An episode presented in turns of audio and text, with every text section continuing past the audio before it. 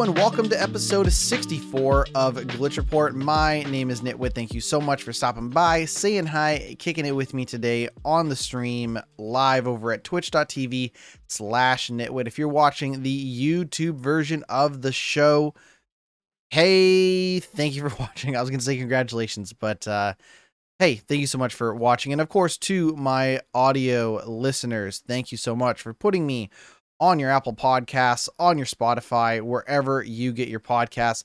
I have not decided to break up this podcast into 23 segments and post the entire thing to YouTube like uh, Paramount did with Mean Girls, uh, the movie Mean Girls, as of recent. But maybe that is where uh, this podcast would be best experienced in 23, you know, 90 second segments. I don't even think the math would add up uh to 23 plus it doesn't matter. I'm not going to do some math. We're not here for math we're here for video games. And uh, boy do i have a whole whack load of video games to talk about today. Coming up on the show we're going to give uh, some more thoughts on cyberpunk 2077 i'm pretty close i feel like i'm getting really close to the ending of cyberpunk 2077 so we will talk about that. There's a patch for it that hit um, as of today I've not had a chance to see what that patch does, but it is supposed to fix some issues that your boy has had uh, with the game recently, including the Johnny Silverhand Vision uh, bug. Plus, I've been playing some Forza Motorsport. I've not played a ton of it because it came out 9 p.m. Uh, my time uh, last night. So I'm only like two ish hours into Forza Motorsport. We're going to talk that.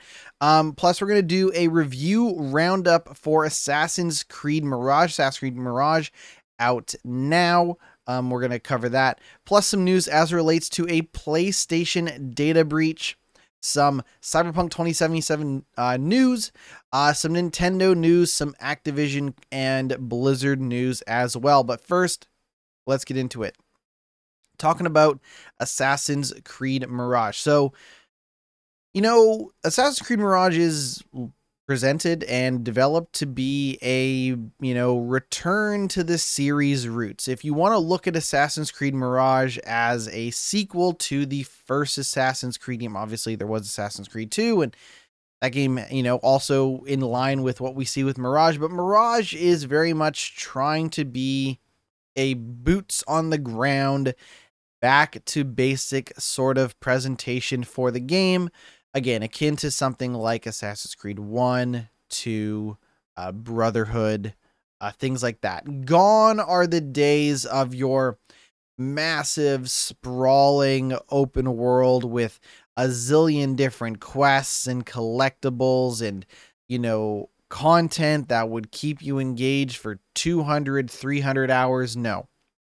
Assassin's Creed Mirage is trying to be a stealth focused, you know, action open world game um, without the scope and size of something like Assassin's Creed Valhalla, Assassin's Creed Origins, and Assassin's Creed Odyssey. So if you want that, you know, Witcher esque, you know, massive open world, you know, action RPG, this is not that. This is still trying to be an action, you know, stealth game in an open world, but to a much smaller degree.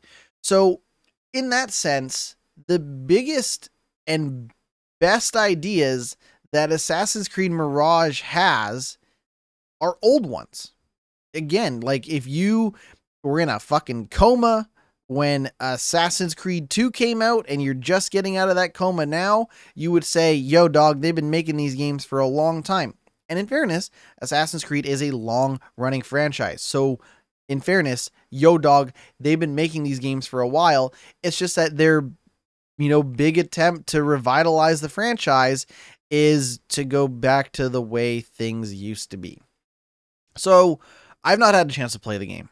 Reviews for the game have hit. Um, looking at uh, our good friends over at Open Critic, currently sitting at a 77 out of 100 with a 73% uh, positive rating for the game. Uh, again, for those watching on Twitch, I apologize. I don't know why the stream is so fucked, but it is. I don't know what to tell you. I have relaunched the stream in the hopes that uh, it continues to improve seems like turning the stream off and on fixed it. Oh, no, it hasn't. We'll see. We'll monitor the stream situation as we go. But the point is, Assassin's Creed Mirage, 77 out of 100 on OpenCritic with 73% um, positive review scores. Looking at some of the review scores, IGN uh, giving it an 8 out of 10, saying Assassin's Creed Mirage's uh, back to basics approach is a successful first attempt in returning to the stealthy style that launched the series. And then, of course, uh, PC Gamer 77 out of 100 saying Assassin's Creed Mirage isn't the triumphant return to glory that I hoped it'd be, but it's a good first stab. Eurogamer 4 out of 5 saying Golden Age Baghdad, along with a return to a more focused, stealth based design, makes for a rich and characterful adventure. Uh, Games Radar Plus, uh, giving it a four out of five, saving, saying uh, Ubisoft Bordeaux has delivered exactly what it promised. Assassin's Creed Mirage is a compact, stealth-focused adventure that punishes anyone trying to go in loud, and does so in a world that is always a delight to explore and be chased through. Again, you see a lot of uh, the word stealth being thrown around. You go back to something like Assassin's Creed Origins and yes, you can go in sneaky, you can use your silent arrows, your your stealth kills. Um but if you were to say, you know, go in loud um or, you know, fail a stealth segment, you can in the most part uh slice and dice your way through um whatever attention you bring yourself. And and that doesn't necessarily seem to be the case with Assassin's Creed Mirage, though it's hard to get a sense of how punishing the stealth is. It just the word that keeps getting thrown around is stealth. And and in fairness, you're an assassin, you are sneaky. Doesn't necessarily seem like you can just, you know, fuck up the stealth all willy-nilly the way that you used to be able to do in some of the RPG Assassin's Creeds. GameSpot giving it a 6 out of 10, saying Assassin's Creed Mirage's focus on social, stealth, and detective makes for a compelling dive into 9th century Baghdad. Again, these are just kind of clips, and if you want to know more, please uh, look up your favorite reviews uh, from your favorite review sources. And then finally, Video Games Chronicles. Shout out to Video Games Chronicles, giving it a 4 out of 5, saying Assassin's Creed Mirage is a short, sharp trip through the blood soaked streets of Baghdad. A welcome return to the series' roots, Mirage is a breath of fresh air in the endless sea of open world adventure games. So if you are perhaps thinking, you know, Red Dead Redemption 2 is too big of an open world game for me, um, the Horizon games are too big of an open world for me. You know, Cyberpunk too big, though I would say Cyberpunk pretty small in scale compared to some of these other, you know, open world games that we've talked about. Horizon, you know, Zero Dawn, Forbidden West, that sort of thing.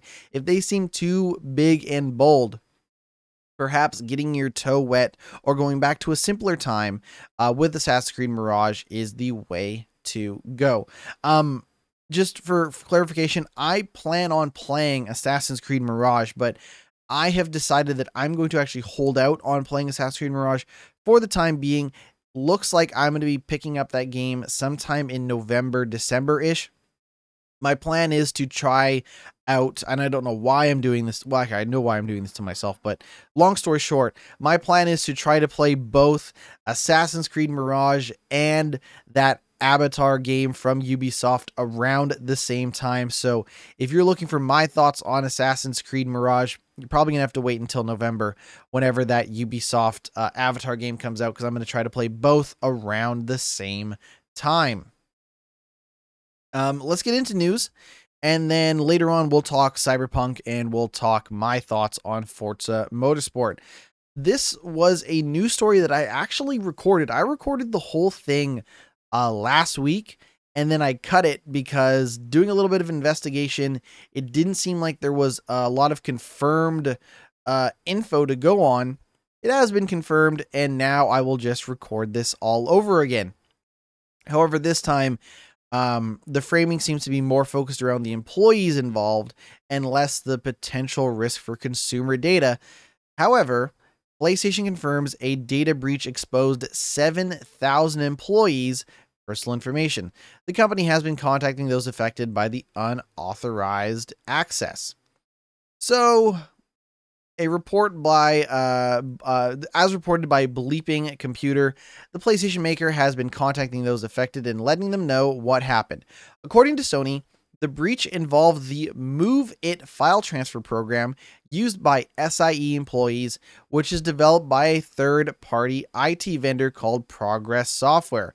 Progress announced on May 31st that it had discovered a vulnerability in MOVEit, but three days before this, a quote, unauthorized actor had already used the vulnerability to download SIE files, accessing personal information for 6,791 current and former SIE employees based in the United States. Sony claims the incident was limited to this particular software program and had no impacts on other systems. Quote, on June 2nd, 2023, SIE discovered the unauthorized downloads, immediately took the platform offline, and remediated the vulnerability. Sony says in a letter sent to the former employees whose data was accessed. Quote, an investigation was then launched with the assistance from external cybersecurity experts. We also notified law enforcement.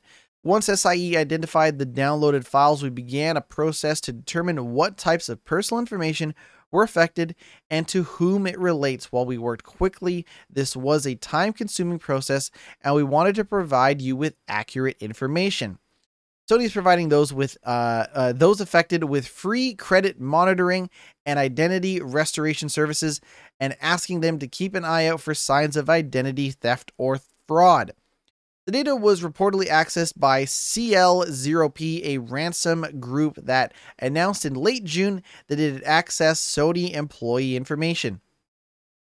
Now, this is um, where I kind of cut the news story because there's still a, not a lot of information to go off of. But last month, a separate ransomware group claimed to have successfully breached Sony Group and was threatening to sell a cache of data stolen from the Japanese company. Sony said it was investigating the situation. Uh, a Sony spokesperson said at the time, quote, Sony has been investigating a recent public claim of uh, a security incident at Sony. We are working with third party forensic experts and have identified activity on a single server located in Japan used for internal testing for entertainment technology businesses. Quote Sony has taken the server offline while the investigation is ongoing. There is currently no indication that customer or business partner data was stored on the affected server or that any other Sony systems were affected.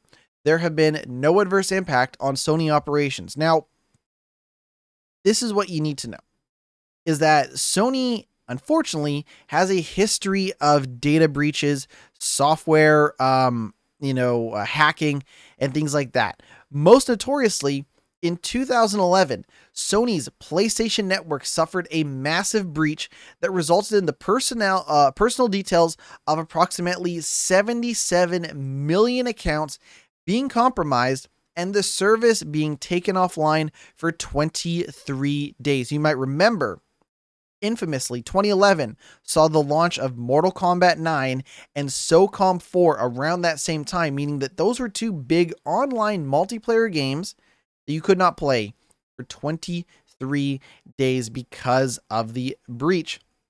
Sony initially estimated the hack uh, would cost it more than $100 million and that it was forced to apologize not only to players but developers whose games launches were disrupted uh, or those online services were left unavailable. Um, but that being that being said, you know Sony did offer a make good. I think I got a free Infamous game. I think I got like a free digital copy of Fat Princess um, for my my details being leaked online. Um, so you know there is that silver lining to this playbook. Uh, eh, being honest, now uh, we're gonna take this stream down because this stream does not seem to be working at all. Like Twitch stream seems completely fucked, but we're gonna keep going anyways. None of this is my fault. My internet is working just fine. Cyberpunk 2077. You know, um, we've talked a lot about Cyberpunk. And it seems like CD Projekt Red is doing a bit of a victory lap um, with the release of Phantom Liberty, with the update uh, 2.0, and they're kind of sharing some sales numbers. Keep in mind that these sales numbers go as far back as 2020 when Cyberpunk originally came out, but they're sharing some details. Okay, so CD Projekt Red has announced that 25 million copies of the base game have been sold, with 3 million copies of the Phantom Liberty expansion being sold within the first week. This is huge because that's up from 18 million uh, sales uh, uh, reported by the company last April and 20 million sales reported in September. That means that that game sold 5 million copies in one month. It's a three year old game, sold 5 million copies in one month. That is, according to Cyber uh, Cyberpunk developer uh, CD Projekt Red, that is phenomenal because The Witcher 3 achieved a similar level in four and a half years. And here in Cyberpunk's case, a little bit over two years. I guess they're underselling the part where it's closer to three than it is to two, but whatever. Um, um, so we are selling far faster than we were selling the Witcher game. So again, Witcher took about four and a half years to sell as many copies as Cyberpunk 2077. Um, it also sold about 8 million copies on the last generation of consoles. Um, which is uh which is pretty crazy. Um, and about 13 million uh, on launch month in December. Um, to contextualize this, we estimated how many games now have the main, uh, how many gamers now have the main game on PC or new consoles, all platforms that allow you to play, and it's 20 million. Though there may be downplaying the part where it is about 25. So anywhere from 20 to 25 million copies um, seems to be what is going on. That's huge. That's uh that's huge and also they're saying that 15% of all gamers that own Cyberpunk 2077 bought Phantom Liberty within the first week. So yeah, we're looking at about 20 25 million copies of Cyberpunk 2077 being sold since launch. A huge success story and uh, you know, in fairness like listen, the game is not perfect. I could spend a lot of time talking about what my problem is with uh with the game. That being said, they have done the work. Like I think uh, a hot take here. I almost stopped myself from saying it. It almost killed me to say it. But whatever, it's not an ego thing. It's just I can't believe I'm saying it. Cyberpunk 2077 is a good video game. I know that might sound blasphemous, that might sound crazy. I don't know what to tell you, but Cyberpunk 2077 is a good video game at this point in time. I know, right? Like we already knew that um you know, Cyberpunk 2077 was a financial success despite its rough launch, but to see it like have a huge launch, you know, again with the uh, release of the update and the release of the uh, expansion, it's a huge success story. I just hope that next time around, this game doesn't t- need three years of additional development post release to be good. That's all I really have to say about the financial success of Cyberpunk 2077. This is a fucking crazy news story. Um, real hot. I don't even know where to begin. Former Ubisoft executives reportedly arrested over sexual misconduct allegations. Five people said to have been detained by police, including some of its most senior ex creatives. Um, according to Liberation, uh, three ex employees were placed in police custody on Tuesday, and another two were arrested on uh, Wednesday. So between uh, Tuesday and Wednesday of this week, for context, this show is recorded on a Thursday. In case you forgot, among those detained are former Chief Creative Officer Serge Haskout. I'm going to butcher these names and I apologize. Sergey, no, that's Sergey. Uh, Haskot, Hasko. Anyways, uh, who oversaw all of the company's games as head of its influential editorial team before resigning in July 2020 after a significant number of accusations were made against him. Um, considering the way Ubisoft is so slow to react to reports of mistreatment, abuse, and harassment, I imagine that when they say a significant number of accusations were made against him, it probably is in the like trillions. That's how Ubisoft tends to operate.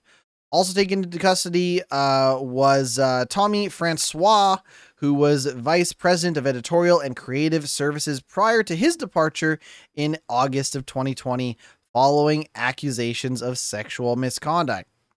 These arrests follow complaints filed simultaneously in the summer of 2021 by the French trade union Solidaires Informatique and two victims on their own behalf.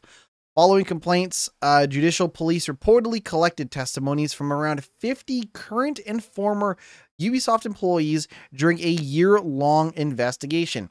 In October 2021, an anonymous survey of almost 14,000 Ubisoft employees found that 20% of respondents didn't feel, quote, fully respected or safe in the work environment, and that 25% had witnessed or experienced workplace misconduct over the past two years. This study was conducted by a third party research firm in the wake of the allegations of sexual harassment, sexism, and racism that summer. Aside from Hescott and Francois, I feel like I pronounce that guy's last name different every single time. Other senior Ubisoft figures who stepped down or were fired in the wake of allegations include studio uh, Canadian Studios MD Yannis Mallat, a global head of H, uh, a global head of HR, uh, Cécile Cornet, veteran creative director Maxime Belland, and Assassin's Creed Valhalla's creative director Ashraf Ishmael. I know I butchered all of these names, but listen, like we talk about fucking bad shit happening at Ubisoft, like this is what we mean. Like th- like this is this is it. And I'm not saying that there, I have no idea five people, 10 people, 20 people. I don't know how many people are involved in this, you know, wave of, of sexual misconduct allegations and abuse and mistreatment. Um, but I will say this when it gets so rampant that it becomes mainstream news, it isn't just the people involved, it is a culture that has been fostered within the company. Right? Um, if, if, you know, uh, abuse of power corrupts and rots these companies to their very core. And I don't know how safe it is to work at Ubisoft these days, but even as of last couple of years, seemed like a pretty bad place to work, especially as it relates to things like sexual misconduct. So, while you know it's it's, inter- it's interesting to see the authorities get involved to the point where they are now arresting you know a handful of people. Um it makes me wonder what else is going on at Ubisoft. If they have cleaned up their act if they have let go fired or forced these uh abusers these alleged abusers into uh you know out of the company right? It remains to be seen but um yes Five people said to have been detained by police, including some of its most senior ex creatives. Well, let's move on from that uh, horrible story to talk about another horrible story. Um, if you remember, we talked about um, the good folks over at BioWare and a number of them being laid off. About 50 of those staff were made redundant in August. Now, those laid off employees are suing the studio for better severance pay. Um, seven of those impacted by layoffs, who reportedly spent an average of 14 years at the company, have now filed a statement of claim with Alberta's Court of King's bench, uh, Court of King's bench, arguing that they should have uh, been awarded better severance pay by the Electronics Arts owned studio. So EA owns BioWare, let go 50 people. Uh, BioWare is headquartered primarily in Alberta, Canada. And uh, seven of those people who spent an average of 14 years. Um, keep in mind that there are 50 people involved in this, but seven of those are now uh, filing with Alberta's Court of King's bench. They say that in the most recent court cases of termination without cause, Alberta courts have awarded at least one month of severance pay per year of service with the full value of all benefits included. Uh, now, keep in mind that they refused to accept uh, BioWare's relatively, quote, low offers. Uh, the, rep- the employees are requesting fair severance pay and including a request for punitive damages for what they say is unreasonably poor treatment, according to their legal representatives. Quote, in the light of numerous recent industry layoffs and the fact that BioWare's NDAs prevent us from showing any of our recent work on Dragon Age Dreadwolf in our portfolios, we are very concerned about the difficulty many of us will have finding work as the holiday season approaches. So, Dragon Age Dreadwolf is not out yet. Uh, BioWare employees sign a non disclosure agreement saying that they can't talk about or show any of what they've been working on as relates to unreleased games which means that if you know the the good folks in Alberta wanted to apply for other Canadian uh, you know developer studios, um, if they wanted to go work at uh, Ubisoft Montreal, if they wanted to work at uh, any of these other Canadian studios, I shouldn't say Canadian companies, but like you know Canadian located studios, they wouldn't be able to show off what they've been working on. And Dragon Age Dreadwolf has been in development for so fucking long that their portfolio is rapidly becoming outdated. Right? It's, they're going to say, What was the most recent game you worked on? Well, I worked on a game from like 2019. Oh, you guys haven't shipped a game in a while, huh? Well, what were you working on before, you know, after you shipped a game? Well, we can't talk about it because the game's not out yet. Quote while we remain supportive of the game we worked so hard on and of our colleagues continuing that work, we are struggling to understand why BioWare is shortchanging us in this challenging time. R. X, uh. Alex Kennedy, counsel for the seven employees, commented saying, BioWare attempted to reduce its obligation to these employees well below what the courts typically award, including by eliminating benefits from its termination pay. That appears to be contrary to the Employment Standards Code. Following layoffs, it was complained. Oh, sorry. Uh, following the layoffs, it was claimed that Bioware's uh, uh, new game, or upcoming game, I mean, it's not new, it's not even out yet, um, but it claimed that uh, Dragon Age Dreadwolf's release uh, keeps getting pushed back internally. The game is reportedly planned to come out next summer at the earliest, but it may get moved to late 2024, early 2025. Yeah, I mean, listen, like that, like w- when you get hired or when you're in the the you know the process of applying for different studio jobs, you know you can't just write on a resume. Uh, you know, I uh, worked on Street Fighter Six. I uh, I I drew uh, a flaming skull man for the Mortal Kombat games, and I uh, I uh, designed a gun in Call of Duty. Like they're gonna be like, show us your work, right? Show us the work. It's almost like you're, you know, your um, annoying math teacher being like, I know that you know what seven divided by seven is, but can you show me uh, your work? Can you write down long division what seven divided by seven is? And then you look at your teacher and you're like, really? You want me to show you what seven divided by seven is? Jesus Christ. But yeah, I mean, like it's one thing to get fucked by severance pay, especially if there's legal precedent for it. Listen, I'm not an I'm not a legal expert. I am just a man of the people. And the people are saying that legal precedent shows that they should be uh, treated better by BioWare and by EA. And I say more power to them. Take them to the courts. And I hope they get everything that they're worth. 100%.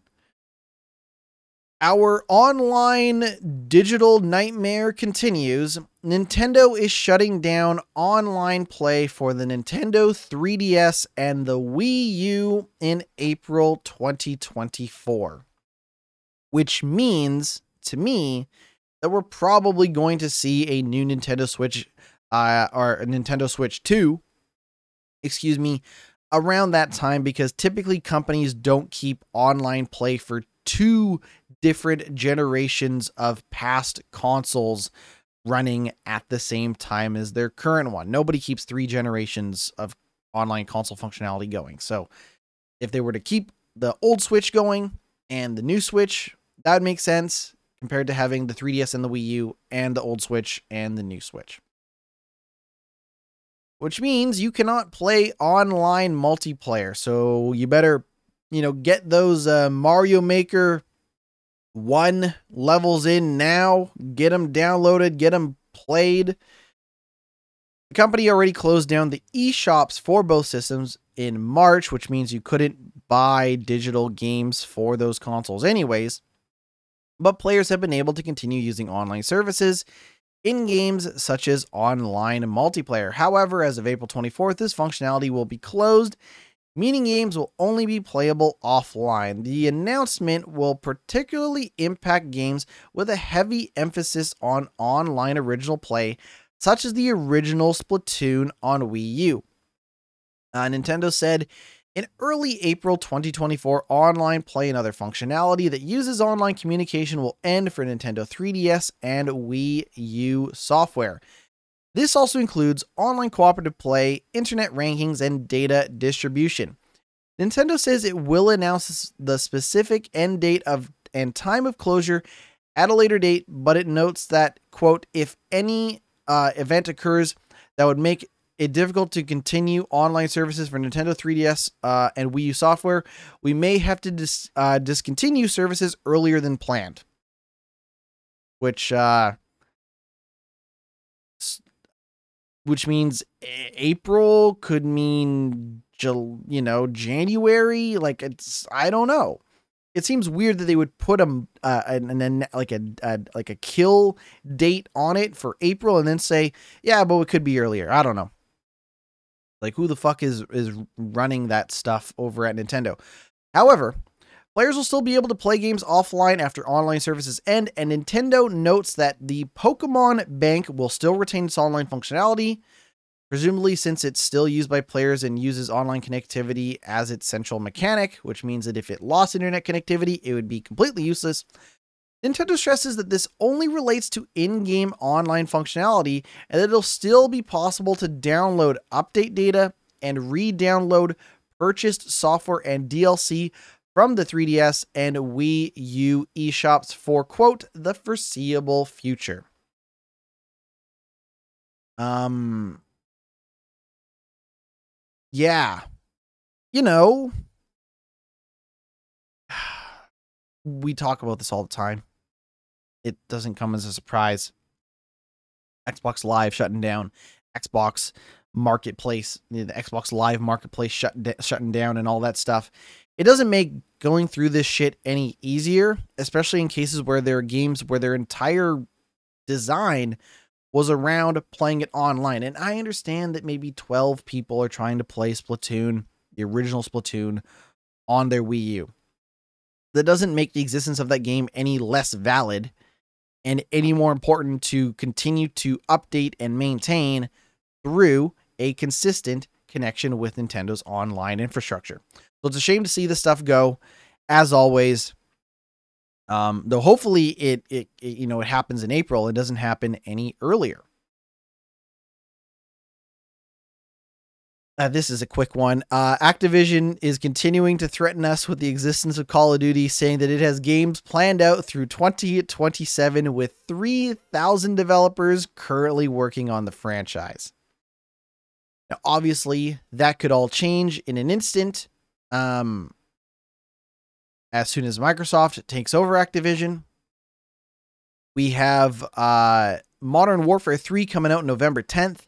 And uh, reportedly, the next Call of Duty game after Modern Warfare 3 is Call of Duty Black Ops, which is set to be in the Gulf War, currently being developed by lead studio Treyarch. I don't know anything about the Gulf War, though most of what I know about war I've learned from video games. If there's two, listen, I've never claimed to be a particularly smart man. I've never complained. I never uh, uh, uh, proclaimed myself to be much of a historian, uh, a scholar of, of of history of any type. But everything I know about war, I learned from video games, and everything I know about cars, I've learned from video games. So I guess I'm going to learn about the Gulf War when presumably Black Ops comes out in 2024. That's all we really have to say. But again, my my my thought is that uh, you know Microsoft could significantly slow down the production of Call of Duty if they wanted to when they buy Activision. Speaking of Activision Blizzard, Diablo 4 is coming to Steam this month. This is significant because this is the second uh, Blizzard game to appear on Steam. If you remember, Overwatch came out, Overwatch 2, I should say, came out on Steam earlier this year. Before that, you had to use Blizzard's proprietary software, Battle.net, to buy and download Blizzard games. And in fact, it used to be the only place you could uh, play uh, games like Call of Duty on PC as well, though that recently changed. Um, though again, you know, it's a scenario where like Activision puts out some of its games on PC, but Blizzard uh, uh, uh, uh put them out on PC on Steam. Blizzard never did that. Now we are seeing a change of heart where Blizzard is now putting their PC games on Steam as well. Now that also correlates with the release of Season Two. That is coming out um, in just uh, just a little over a week, almost two weeks a week and a half, October 17th, for uh, Diablo 4 on Steam. I will not be rebuying it. I already own Diablo 4 on Battle.net. Though I've heard good things about what we can expect from season 2 of Diablo 4, the problem is is that I'm still trying to get through uh, little bits of uh, of Cyberpunk that I have left, trying to get through um, more of uh, Starfield trying to level up my cars in Forza Motorsport, so I don't know how much time I could dedicate to Diablo 4 Season 2, even if it was a banger. But maybe the release of Diablo 4 on Steam will attract new players, though I imagine it'll probably just lead to people review bombing the game, because if you forgot, I will remind you, as of recent, people have not been very happy with most of Blizzard's games. I don't even know.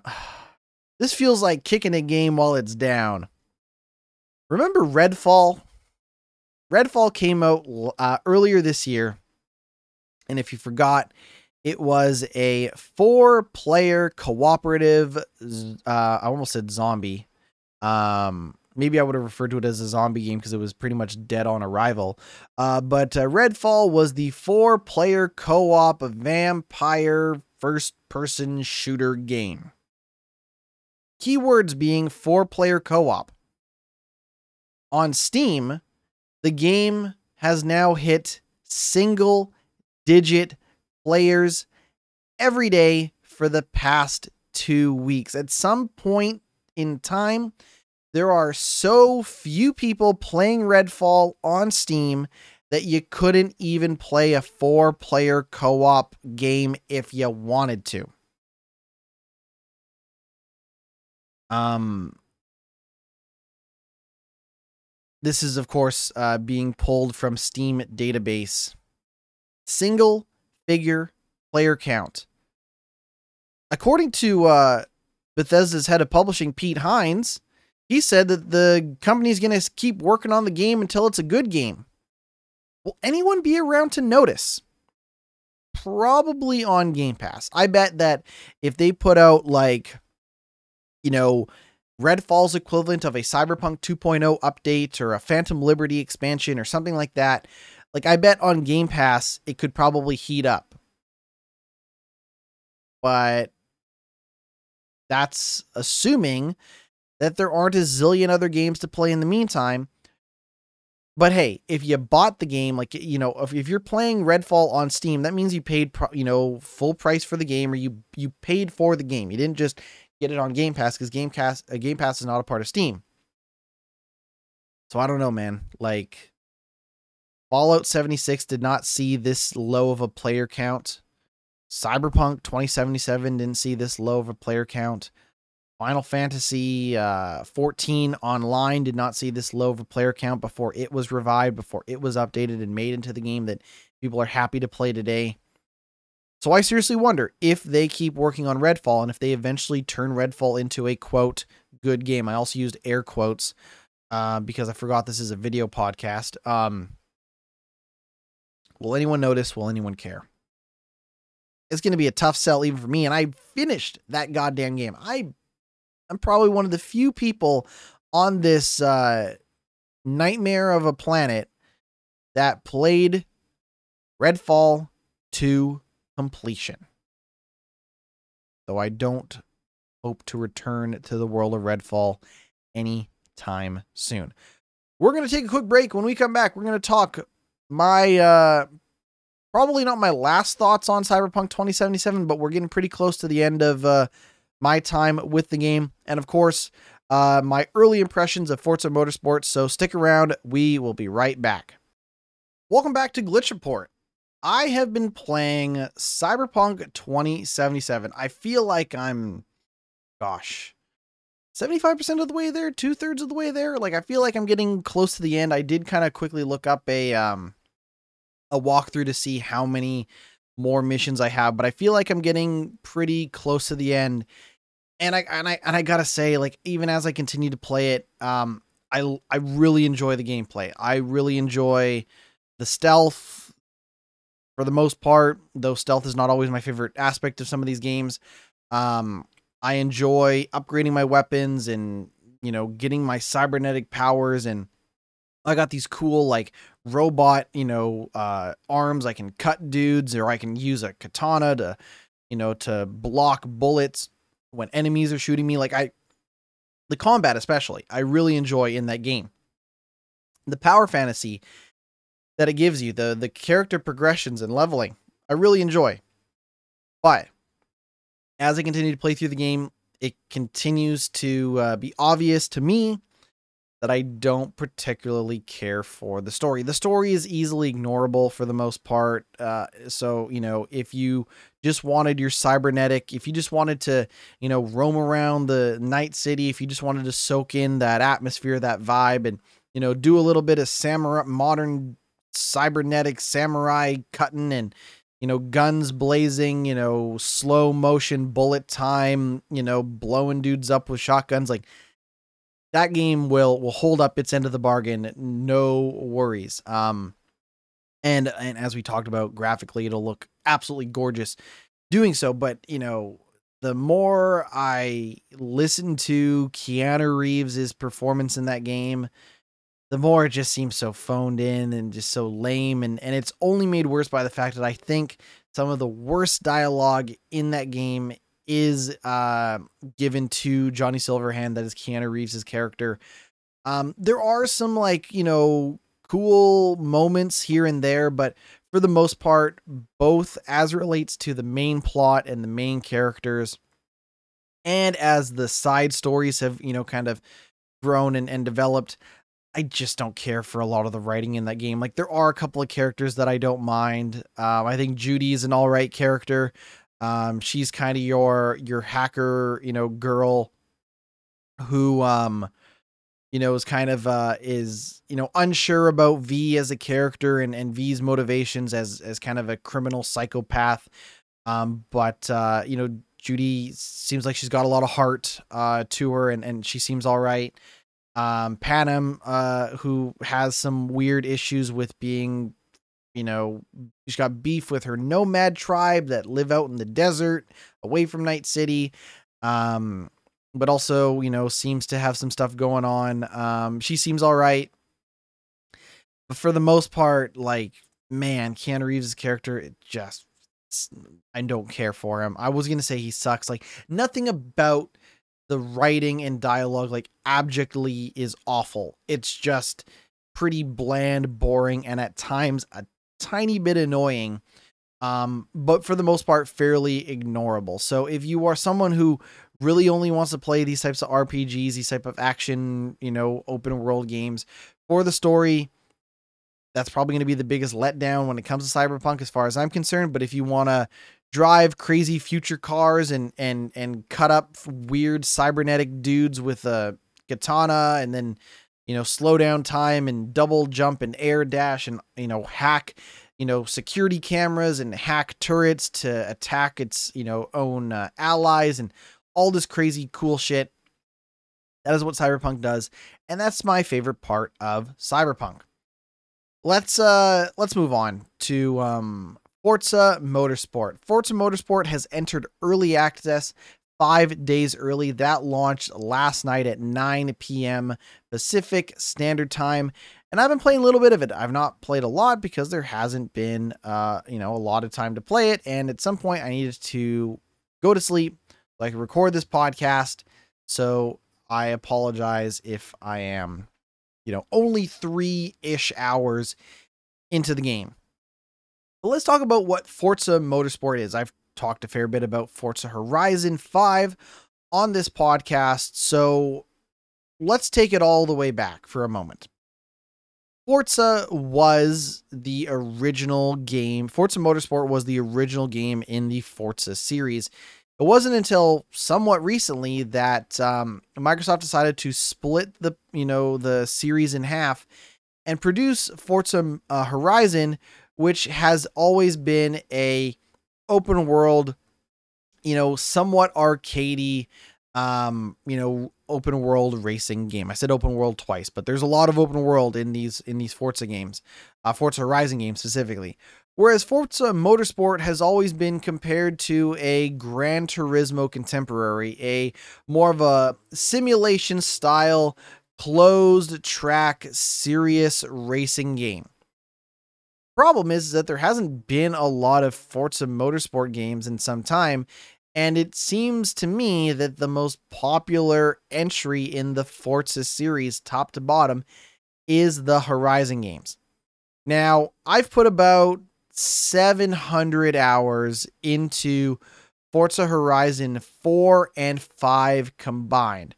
I've played a lot of Forza Horizon specifically, I haven't played a lot of Forza Motorsport, so I was very excited to see what a next generation, you know, simulation, you know, closed track, serious style uh, racing game from some of the Forza Horizon team. Uh, though it's primarily done by Playground Games, which is the Fable studio. Uh, Turn 10 famously done most of the Forza Motorsport games. But the point is, is that like to me, this all felt fresh and new going into it. So so take what I'm about to say with with a grain of salt, right? I have not been playing the Forza Motorsport games uh, for a very long time. This is a brand new one. So I know that there are new changes and new updates and, and things like that to the game. Um, but to me, all of it feels new. So keep that in mind. All right. And when we talk about Forza Motorsport, we're really comparing it to games like Gran Turismo, right? I would say even more like Gran Turismo than something like Formula One, um, because there are multidisciplinary, uh, you know, cars to choose from in Forza Motorsport, but it does not offer the off-road racing, the rally racing, uh, the street racing. Uh, of something like Forza Horizon, this is really like, yo, dog, you want to race in the Nurburgring? Uh, you want to go down to Laguna Seca? Yeah, we got that. Okay. So that is what, you know, Forza Motorsport has always been in comparison to the, you know, kind of the, the wacky hijinks, you know, you know, automobile uh fucking fever dream that uh Forza Horizon can be. Now, don't get me wrong. I say fever dream. I fucking love Forza Horizon. Forza Horizon 5, one of my favorite games of all time. You heard it here first all time. Love Forza Horizon 5. Um, but more, motorsport is a very different beast. And it is pretty obvious right from the jump that Forza Motorsport is a different beast. Um, it there's a tutorial, takes about 45 minutes ish to get started. And up front, they're like, listen, this is a game about getting those, you know, microsecond, nanosecond adjustments and improvements to perfect your turns and your your your ability to take corners. And really this is a game about beating your best lap time by the microsecond. And I'll be honest with you, coming from the world of Forza Horizon, I don't really care about microseconds, nanoseconds, you know, I don't really care what my last lap time was. All I really care about is finishing first. Or at least that's what I thought. But the beautiful thing about Forza Motorsport is that it finds a way to make you a uh, stickler for the rules of motorsport, the the the nanosecond, microsecond shaving of of of improvements. It manages to make you care about all that stuff. And one of the ways that it does that is by constantly reminding you during a race how you're doing, sometimes in a per corner basis, but in some cases they will have um, you know certain sections of a track that they deem to be very important parts of a track.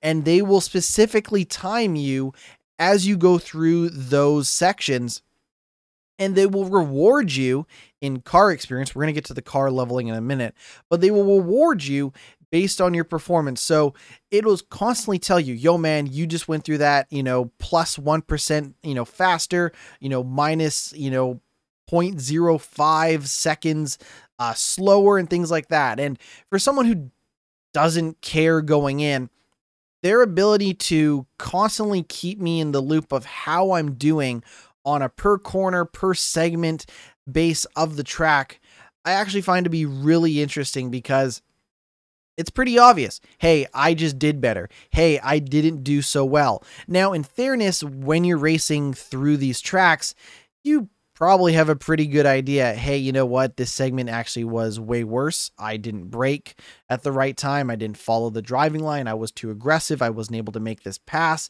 This guy, this motherfucker got in my way and now I and now I'm uh, you know gone from first to last or whatever the case may be. So while it is obvious from a gameplay feeling, you know, perspective of how you're doing, the fact that that game keeps you pretty honest and uh, and in the loop about how you're performing, I think is a really empowering thing, especially if you go from something like Forza Horizon to motorsport. Motorsport isn't necessarily holding your hand when it comes to the way the cars feel or the fact that you have to worry about fuel intake, collision, penalties, um, you know, your safety rating and things like that. But the fact that it'll say, hey, man, you did a really good job coming around this corner and you did better than you did last time. Good job.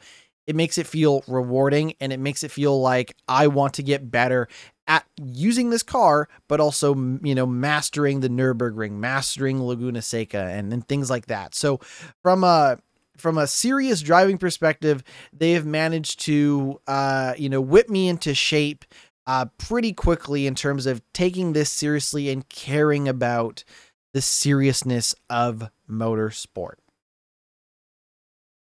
That being said, there is still fun to be had in the game from a creativity standpoint. So, um, every time you effectively go around a corner or a segment of the track, you are earning car experience. Every car in the game has its own individual level, its own individual stats, and as you level up the car, you will unlock new brakes, new, you know, engine intakes, new suspensions, new you know, drive shafts that you can apply to the car to upgrade it. So, not only does the game reward you um, by just driving your current car better than you did the last turn, but also it rewards you by letting you build a car that will naturally be faster than the same version of that car you just drove. So you kind of get like two levels of progression. You feel better as a driver um, by just mastering the track, but also you feel better because your car, your you know, your level one Subaru is now a level three Subaru and it is slightly faster than before. Now, one thing I want to stress, uh, I talked about it uh, to some extent when talking about um, the Crew Motorfest. Out of the gate, these cars feel good, right? In some cases, the upgrades that you're applying can feel a little slight, but over time, as you upgrade your car, it will start to feel uh, more and more like a significant uh, upgrade over what you had before. Whereas in the case of the Crew Motorfest, the cars felt like shit out of the gate and didn't necessarily incentivize me to want to continue to upgrade this car because it felt bad uh, from the get go. Forza Motorsport, the cars feel good out of the gate and start to feel even better as you continue to level them up. So each car has its own upgrade uh, path. Each car has its own leveling, which means that if you drive, you know, a 2019 Subaru for, you know, an hour, you will have a significantly di- different Subaru, eh, maybe not significantly, but you'll have a, a, a, higher level Subaru that you can upgrade more to your heart's content than you did when you started. But it also means that your level four Lambo, your your Lamborghini Countach, which I've been you know driving a fair bit, will still you'll still need to drive that car in order to level it up. So even though you're earning money and, and currency for these races, they have segmented the upgrades to a per car basis, meaning if you want to make this car better, you got to drive it. You can't not drive this car in order to improve it in a way, it kind of feels like Call of Duty, where in Call of Duty, you would start with a basic ass AK 47, but the more you shot dudes with that AK 47, you'd be able to, you know, adjust the color, you know, the color scheme of the of the gun or you could add a six scope or you can adjust the magazines or the you know the the attachments the stock the barrel and all that stuff as you leveled up. That very much seems to be kind of where the car rpg of Forza Motorsport uh, really gets into the nitty gritty to the point where you can't even you can paint the car and you can you know download people's designs for for paint schemes, but you cannot change the spoilers or adjust the body kits until you've significantly leveled the car. So each car is meant to feel unique and like an investment, both from the perspective of, well, you're probably going to need to buy these cars, but also from the perspective of, hey, I've raced a lot of races with this car. Look at how much better this car is and potentially how much different this car looks from when it started. But let's talk buying and upgrading cars. So, like I said, you earn car currency as you level up your car. Each car has to exist within a certain, uh, you know, kind of performance uh, metrics. So you have your C class cars, and your C class cars can range anywhere from you know 400 to you know 400 power to 500 uh, to 599 to something like that. And then once you push, you upgrade your car past the C class, and it becomes a B class car, and you can upgrade that car to be an A class car. And you can always bust those cars down in order to meet certain challenges and as part of the career mode. So your career mode might have something like, hey, you're gonna need a a B class hot hatch. Um, you can either buy a car from us, you can rent it, uh, which means you won't earn as much money by driving it. I believe is how it works. Um, or you can, you know, race some other type of race until you earn enough money to buy this type of car. Um, but again, the currency that you use to buy the cars and the currency that you use to upgrade the cars are two separate things. So you can end up with a lot of cars that are all level one cars um, and not be able to upgrade them until you actually race with them. But the racing is and the and the progression is persistent. So if I did a free race, if I decided I'm going to load up the Nurburgring and I'm going to do 23 laps of the Nurburgring and I upgrade that car uh, if if that car is applicable to one of the uh, career challenges, I'll be able to use that car. No sweat. Um, but it does mean that you know you might end up with a lot of money um, and a lot of cars that you need to actually spend time with in order to qualify them for certain challenges and things like that. Uh, if we if we talk about the challenges, uh, a lot of the career mode is focused around you taking a car within the parameters that they require um, and, and using that car over a handful of races and upgrading that car within, again, within the parameters of the challenge. Now, there aren't a lot of qualifying races that I've seen. Instead of qualifying races, you are doing practice. And again, you are rewarded for participating in practice just the way you are rewarded for actually doing the race. There are often challenges associated with the uh, practice. Practice might be things like, "Hey, can you beat a, a a time of two minutes and eight seconds?" And then the requirement for finishing the practice is just completing three laps. Now, there's a lot to consider when you step into the realm of practice. One of the things that you can consider when you are beginning a race or a practice is how much fuel you put into the car prior to starting it. When they talk about things like shaving milliseconds and nanoseconds and microseconds and all this stuff off of it, they provide you with a lot of different tools to do that. One of the ways is by how much you fuel the car. So it'll say, hey, you fueled your car to 15%. You have 15% of your gas tank full, and that will allow you to do three out of the four laps that this race requires, meaning you're going to have to pit at least once. But by having a little less, you know, in the tank, your car will be lighter, it'll accelerate quicker, it'll be a little bit faster and easier to handle. And we anticipate that your best lap time could be one minute, eight seconds, and 35, you know, you know, microseconds. But if you were to say put a little more gas in the tank, requiring you to maybe not pit at all, you might have one minute, nine seconds as your potential best lap time. So it's a lot to consider as you enter the, the race is how much gas do you want to fill in the tank? Um, there's a lot of different customization from the difficulty standpoint of how smart and how fast the AI racers are, how serious the race is in terms of penalties and collision, tire wear, and fuel intake.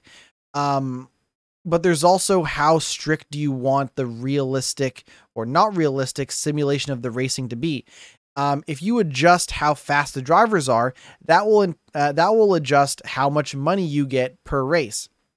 If you adjust how um, you know uh, strict the rules are for the race, that will also address how much money you may or may not earn. And when you do a race, you can actually choose where on the starting grid you begin the race. And if you get a podium finish, you'll receive a bigger or smaller bonus depending on where on the grid you start. So if you start in 11th and you place first, you might not get as much money as if you started in 27th and placed third. There's kind of this risk reward uh, uh, mentality to the game on top of that. So when we fundamentally break down what Forza Motorsport is, it is about customizing both the car and the racing experience. It is about driving these cars throughout these races, and it's about leveling up the car. And I'm going to be honest with you, I find that it all works pretty well. The offerings in the game are pretty lean. There's some multiplayer options. There's your career mode. There's not like a story mode or anything. There's your, you know, custom single player races that you can adjust to your heart's content. But that's it currently. So I feel like the game is quite strong and and the mechanics are pretty meaty enough to allow me to continue to want to race track after track after track sometimes repeating multiple tracks using the same car multiple times to achieve better and better results.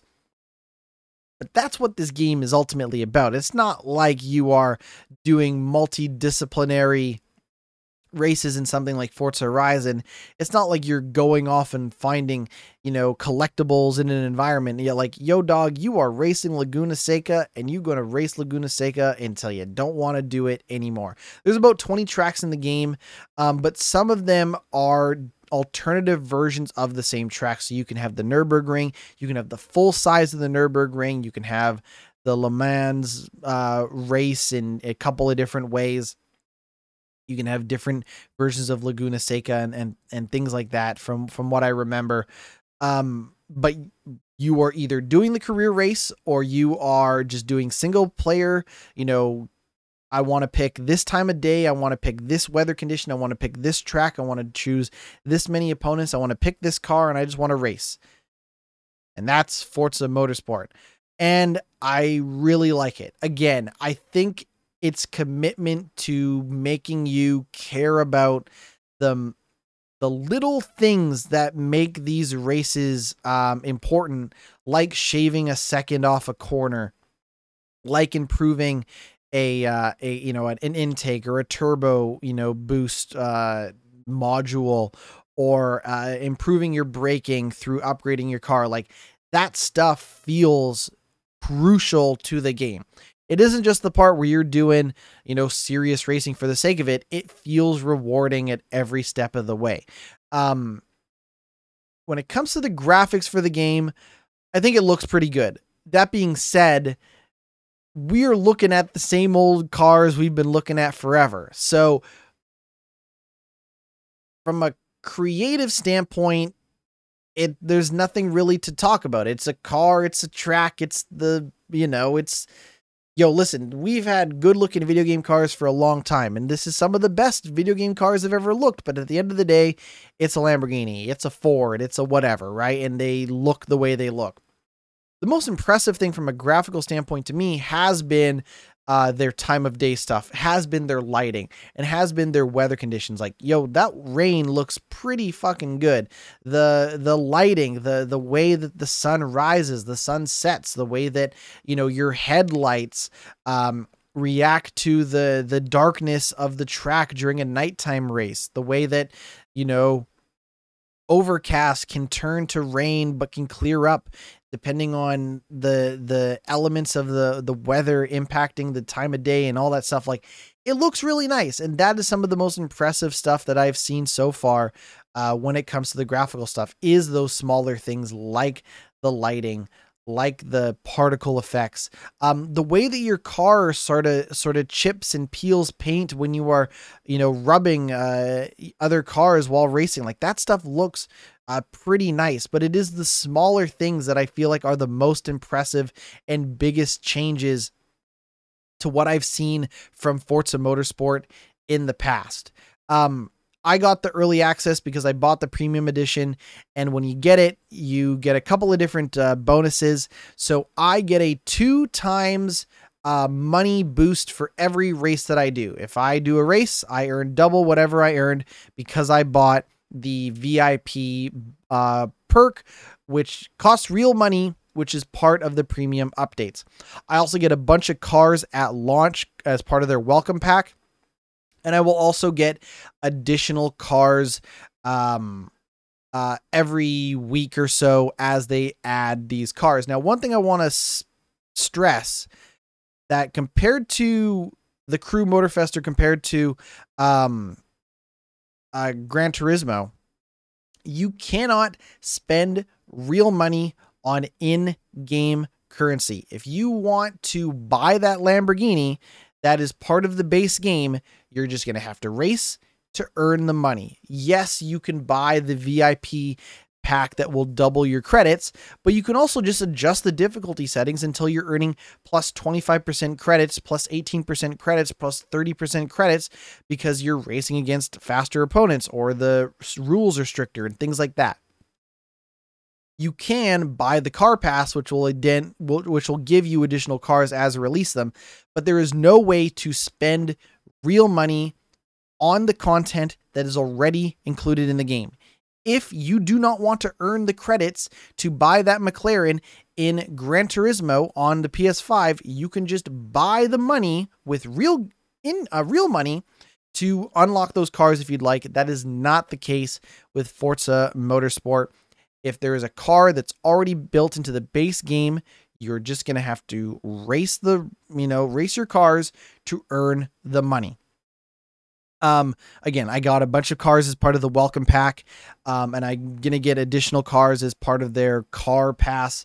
Um, so after about three hours, I have about 25 cars, and that's a lot. It almost feels overwhelming, but to me, I'm far more interested in taking the cars that I've already been driving. My level 9 Subaru, my level 4 Lambo, um, and continuing to race those and upgrade those. Like, it's great that I have a Corvette, but it's a level 1 Corvette, and I'm going to have to continue to race in that car if I want to level it up. So for now, I'm finding that less is actually more in the context of cars as it relates to Forza Motorsport you know, earning the money to buy the car that you want is probably the the right way to go. And I'm glad that you can't spend uh, additional money to earn the credits besides buying the VIP pack. Uh, when you buy the welcome pack, it also gives you a bunch of money out of the gate. So I think I got like 500,000 credits, um, which I spot, I bought like two cars, uh, like one high, high, ultra high end car and one like, you know, cheaper car as part of it. But again, like it feels fairly balanced, even if you were to take off the multiplier, uh, your 2x multiplier for credits, even if you were to, um, you know, not have the VIP pack, not have the welcome pack, things like that. Like it feels fairly balanced. And again, even after you've upgraded the car, it's a separate currency that you get by racing the car that you use to upgrade it. So it's not like you can just buy a car and then spend a bunch of that. You buy a cheap car and then spend the rest of your money upgrading it. Like you, you, you got to do the work. You got to put in the work. And I think that is one of my favorite things about Forza Motorsport is it rewards you for doing the work and honestly putting in the time to master that car, master those tracks has been a rewarding experience. I think that's going to do for the podcast. Yeah, um, I got to look very quickly at what the remainder of uh, October looks like for um, game releases. I would like to buy that Mario Wonder game. I don't know if I'm going to uh, get around to it or not. But um, as we've already talked about, you know, um, blah, blah, blah, uh, Assassin's Creed Mirage out now. Um, the uh, early access is happening now for um, uh, for uh, Forza Motorsport. The full version of Forza Motorsport is out on October 10th.